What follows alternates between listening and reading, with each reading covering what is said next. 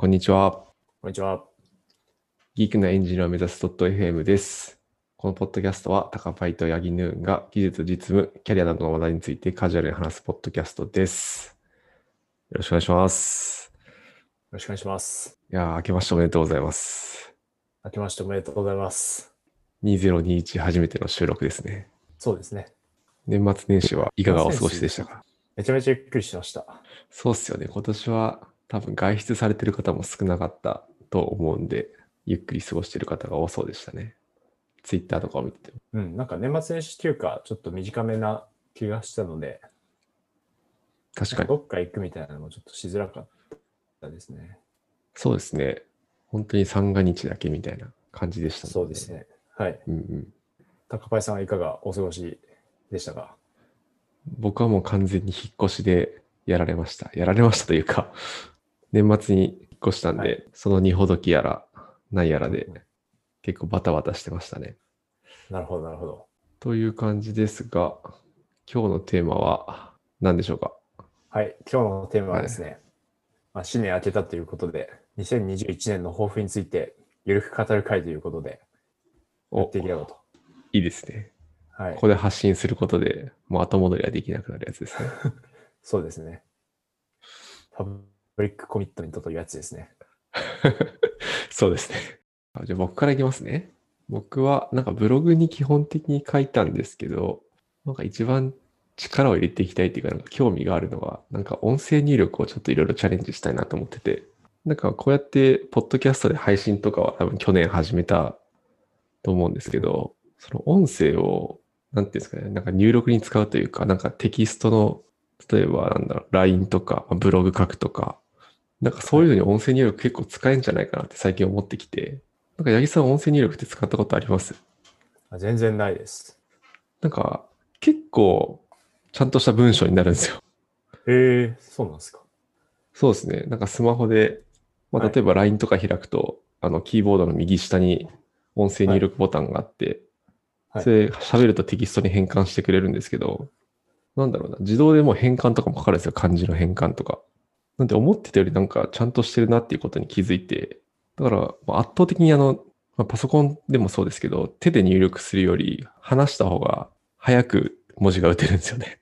なのでこれ結構使えるんじゃないかなと思って、はい。今年はいろいろチャレンジしていきたいなっていうのが、ちょっと一番今やっていきたいこととしてあるっていう感じですね。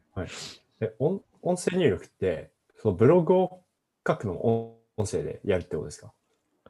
なんかちょっとやってみようかなと思って。多分そのまま公開はできないと思うんですけど、ちょっと手直しは必要になっちゃうと思うんですけど、なるほど、なるほど。まあ、ただきは音声で。音声でなんか作れたら楽だなと思って。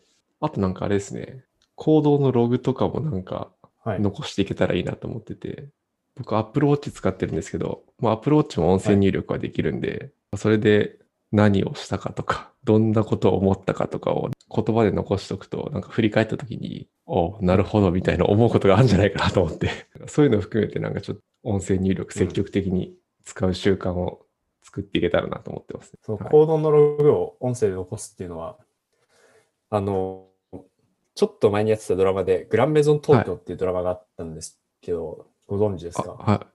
あ、なんか名前は木村拓哉さんが出てるやつですか？あ、そうです。木村拓哉さんが出てた、なんかレストランのドラマなんですけど、はい。その役の中で木村拓哉さんが、花を食べるんですよ。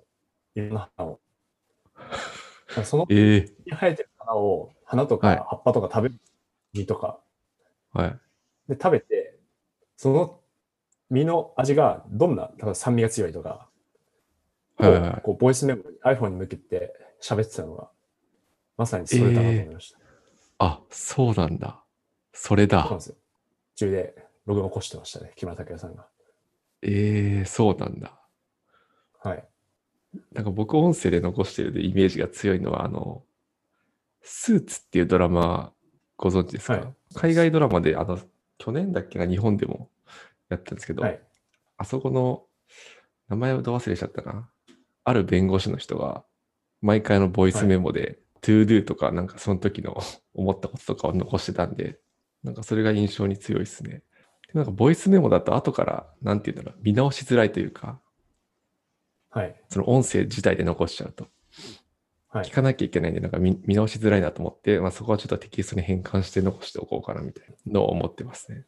あとは、まあ、音声以外の定量的なところでいくと、カグルでメダルを取りたいなっていうところと、あと今年はちゃんと本を読むっていうところで、毎日1はい時間本を読む時間を作っていこうと思ってますっていうところと、あとは、1時間はいに増えたんですか、ブログにあ、なんか、30分ってなって。まあ最低30分って感じですね。なんか30分だとあんまり読めないなっていうのをさ最近思ってきて、おまあがっつり1時間ぐらい作ってもいいかなっていうのを思ったんで、まあ最低30分、平均して1時間ぐらいって感じですかね。あとは、ちゃんとなんかその月の振り返りをしようと思って。なんでもうちょっと毎月月末あたりにちゃんとブログを書いて、その月にはい。まあ、どんなことをインプットして、どんなことをアウトプットしたかみたいなところを、ちょっと振り返っていけたらなと思ってます。振り返り大事ですね。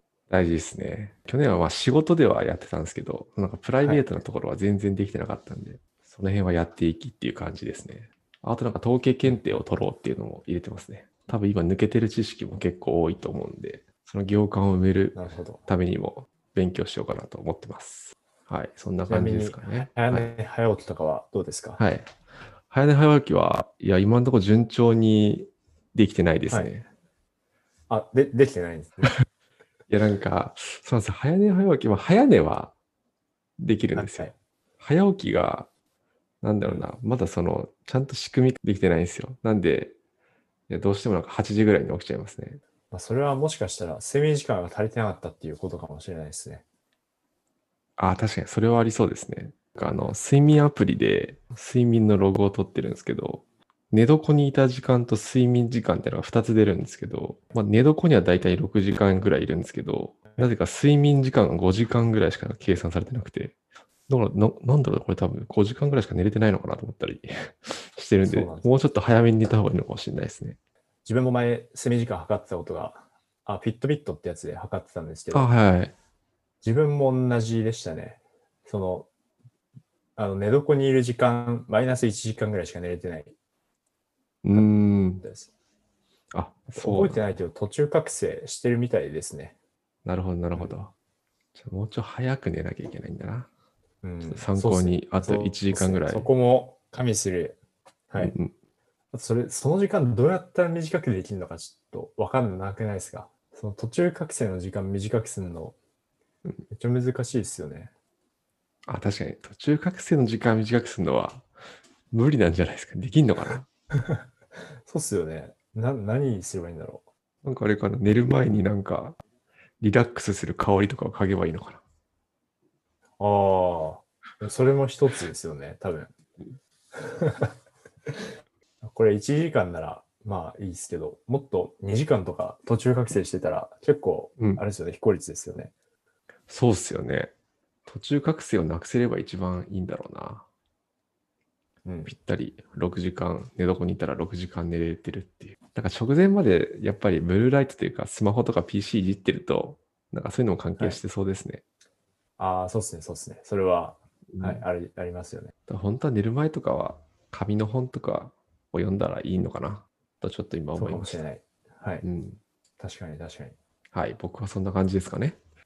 八木さんは今年の抱負はどうでしょう、自分もちょっとブログにまとめてみたんですけど、うん、自分はちょっと、あの、OKR っていう目標管理の方法があるんですけど、その objective っていう目標があって、それを定量的に測れる KR っていうのを設定する。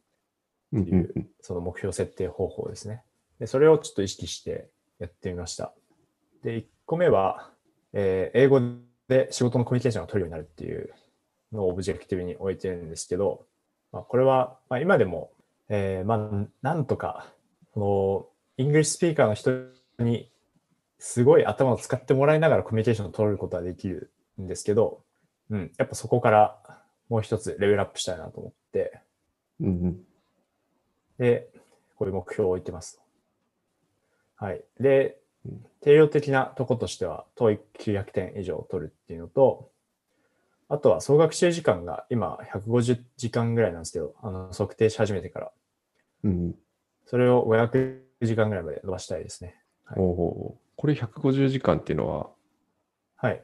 な何日間ぐらい、何ヶ月ぐらいで150時間だったんですか？なんか自分のグラフがあるんですよね。えーっと、去年の5月から、5月18日から。トラッキングし始めて、今1月だから、えー、半年？半年ちょっとぐらい8ヶ月ぐらいですかね。はい。で、最初の方30分ずつやって、と後半1時間ずつになったんで、まあ、そこら辺のうん速度の変化もありますけど、今150時間ぐらいで500時間いくと、350時間、うんうんうん今年勉強することになるんで、まあ、1日だいたい1時間ぐらいってことで、なるほど、なるほど。2マイルストーンかなって思ってますね。勉強時間の録は何で取ってるんですか？ログは、僕はスプレッドシートです。あ、いいっすね。スプレッドシスプレッドートいいっすシートに、日曜日に今週はこれやるぞっていうのをバッて書いて、はい。で、それ達成できたら、それ、その時間が、あその、それにかけた時間が、こう、プラスにななるみたいな感じ。まあ、2do を作って、2do をこう解決すると時間がプラスされるみたいな感じです。なるほど、なるほど。で、今のが英語で、で、2番目が、えー、2番目、エンジニアリングの素養をつけるですね。で、これは、そうですね、まあ今データアナリストとして働いてるんですけど、うん、エンジニアリングチームのもう中に入って、えーやっていくみたいな感じなんですけど、うんうん。やっぱちょっとソフトウェアエンジニアの方と、なんなんだろう、まあ、スキル差というか、その、知識の差みたいなのがちょっとありすぎるなと思ってて、やっぱ自分もちょっとエンジニアリング、多少コードが書けたり、まあ、とちゃんと使ってる技術を理解できたりしないと、まあ、ちゃんとチームメンバーの一員としてコミュニケーションが取れないんじゃないかなっていうのを、去年はすごい感じたので、まあ、今年はそこを解消していきたいと思っていますと。で、まあ一つは、えっ、と、Go ですね。Go をちゃんと仕事で使える。まあ仕事で使えるっていうレベルは、えっ、と、まあ例えば、その PR レビューをできたりだとか、あとうん自分がちょっとしたタスクを、えーまあ PR まで、プルリクエストまで作って、レビューしてもらえるみたいな状況を想定してます。うんうんはい。で、Go ラングをやっていきたいっていうのと、あとは、えっ、と、Kubernetes とか、まあ、自分はわかんないんで、とか、あと使用している、まあ、GCP の技術がいろいろあるんですけど、まあ、そういうのとかも全然使ったことがないので、はい、ちょっと理解したいなと思っています。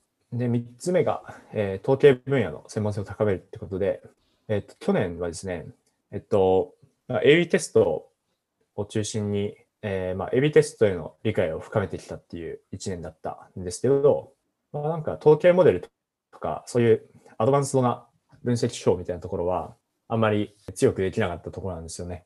なので、まあ、今年は、えっと一回まあそことちゃんと向き合って、統計的なバックグラウンド、まあ、自分別に統計分野のその学位の出身とかではないので、その学位に相当するような何かその公的証明を得るっていうところと、うんまああとはちゃんとその応用的なものも使えるようにするっていうことで、これを設定してますと。で、具体的には統計検定1級取得ですね。まあそうですね。まあこれ、うーん、コロナでどうに、どうなるかわかんないですけど、去年は全部中止だったんですよ。まあ、確かに確かに置いてます。統計検定1級と、あとは今 edX のマイクロマスターズっていうのをやってて、で、これは、その海外の大学と、大学の授業を、その edX 上で受けられて、で、かつ、そのサーティフィケートも取れるっていうもので、まあ今やってますと。で、これ結構な長いものになるので、うんもう今年で終わりきらないんですけど、なので、まあ受講したコースについては、サーティフィケートを取るっていうことですね。はい。うんうんまあ、あと、統計モデリングとか、因果推論とか、まあ、課題図書を決めて読むっていうのと、まあ、週に最低1本は関連分野の論文読むとか、まあ、いろいろ書いてます。で、あと、総学習時間が今、トラッキングし始めてから200時間ぐらいなんですけど、とこれを1000時間ぐらいにしたいなと思っています。まあ、なんか大きなところはそんな感じですかね。はい。この、あれなんですね。マイクロマスターズは1年じゃ終わりきらないって結構ボリューミーなんですね。そうなんですよ。と、1個のコースが3ヶ月ぐらいこう続くんですよ。で、それがはいはい5個あるプラス、えっと、 capstone exam っていう、そのマイクロマスター取れ、マイクロマスター取れるか取れないかのその試験があって、で、それもまたちょっと、あ、まあ、それはそんなかかんないのか。でもそれもあるっていう感じなんで、ちょっと長いんですよね。なんか今、ホームページを見ると、one year, two months って書いてありますね。ワイヤーつきます。そうで、ですね。1時間、あ、1時間じゃない、1週間に10時間から14時間やって、多分1年2ヶ月っていう感じなんですね。はい。えー、すごいボリューミーだな。はい、結構これボリューミーです、これは。お金もボリューミーなんですね。お金、あれ？でもお金は、はいそんなに、オンライン学習系だとそんなに高くないはずです。あ、まあ、あ、そうなんです。しますけど、はい。はい。1講座サーティフィケートを取るのに3万円かかりますよね。300ドルかかりますけど。うんうんあれじゃなんかここに書いてある1350ドルはなんか違うのか1講座で300ドルで、それを4個とか5個なんで、なあ、あ、そういうことか。はいまあでも、こういうのに取り組めるのも今のうちかなっていうのもうんうんちょっと思うんですよね。そうですね。まあやっぱ数学もそうだと思うんですけど、早くやっとくに越したことはないものって結構ありますよね。いや、それはそうですね。年取るとどんどん脳みそも劣化してきますからね、基本的に。怖いな。多分早めにやった方がいいですよね。はい。そうですね。そうですね。早めに。はい。特にまあ基本的なところっていうのは、その影響範囲が大きいですからね。うんうん。まあ英語もそうですけど。あと自分も高パイさんと同じように、そのはい1ヶ月ごとに振り返りを行うっていうのは目標に入れてて、うんうんうん。うん。去年あんまり振り返りをしてこなかったなと思って、はい。まあ、例えば、デスク周りすごいいっぱい物を買って、こう整えたりしたんですけど、今全然使ってないものとかあるんですよね。ああ、なるほど。あ、そうなんですね。はい。例えば、あの、リストレストとか買ったんですけど、パームレストか。キーボードのところに、ここの、ここに、うんうん。これ、休ませて木の板みたいな。なんか手首の負担を抑えるやつですよね。あそうです。うん。そうです、そうです。買ったんですけど、今全然使ってなかったり、そういうのとかちゃんと振り返ると、お金の使い方上手くなるのかなとか。ああ、確かにそれはありそうですね。確かにお金の勉強をするっていうのも書いてありますね。あそうですね、お金勉強しないといけないです。うん。あとはコロナ禍でどんぐらいできるかわかんないですけど、今子供4歳に今年なるんですけど、えっと、3歳これできること増えるんですよ。例えばあの、うちの近くにあのテニス教室があるんですけど、テニススクールか、テニススクールがあるんですけど、うんテニススクールも4歳から来ていいですよみたいな感じになるんですよ。あ、そうなんだ。はい。なんかルール的にできるようになることが増えるので、危険のない範囲でちょっとやらやってもらいたいなとまあ思ってますね。確かに確かに。小さい時にいろんなものに触れるのは大事ってよく聞きますからね。ありがとうございます。まあ、やはりここで言ったからには達成していかないといけないですね。そうですね。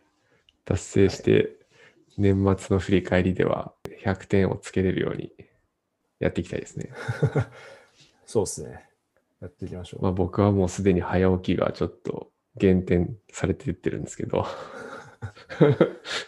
すごい今年あの目標を立てられている方が多かった気がしてて、うんうんうんツイッターとか見てる限りですね。まあツイートであるとか、ノートとか、まあ個人ブログとか、うんうんうん他の人がどういう目標を立てて、どういう振り返りをしてるのかってすごいとても参考になりますね。自分は学習時間っていう測り方をしてなくて、例えばこの月にこの本を終わらせるみたいなやり方ですね。うんうんやってたんですけど、まあ、これ多分人の不向き不向きがあると思うんですけど、自分は学習時間の測り方の方が結構向いてる気がしてて、この本を今日30分になりますっていう目標の立て立て方と、この本を今日ここまで終わらせますっていう目標の立て方だと、うん。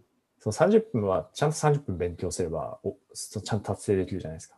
うんうん。達成できるし、時間を注ぎ込んだっていう、その蓄積がたまる感じがあるんですけど、うん。この分野を今日終わらせますってやると、その分野もしかしたらめちゃめちゃ難しくて、全然進まないかもしれないし、不確実性が高いですよね。で、全然自分は達成できなかったとか、または逆にちょっとあの手抜きをしてしまって、まあ、バラバラっと読みと、そのもう終わんないからバラバラっと読み飛ばしてしまうみたいな、本末転倒なやり方をしちゃってたりしたんですよ。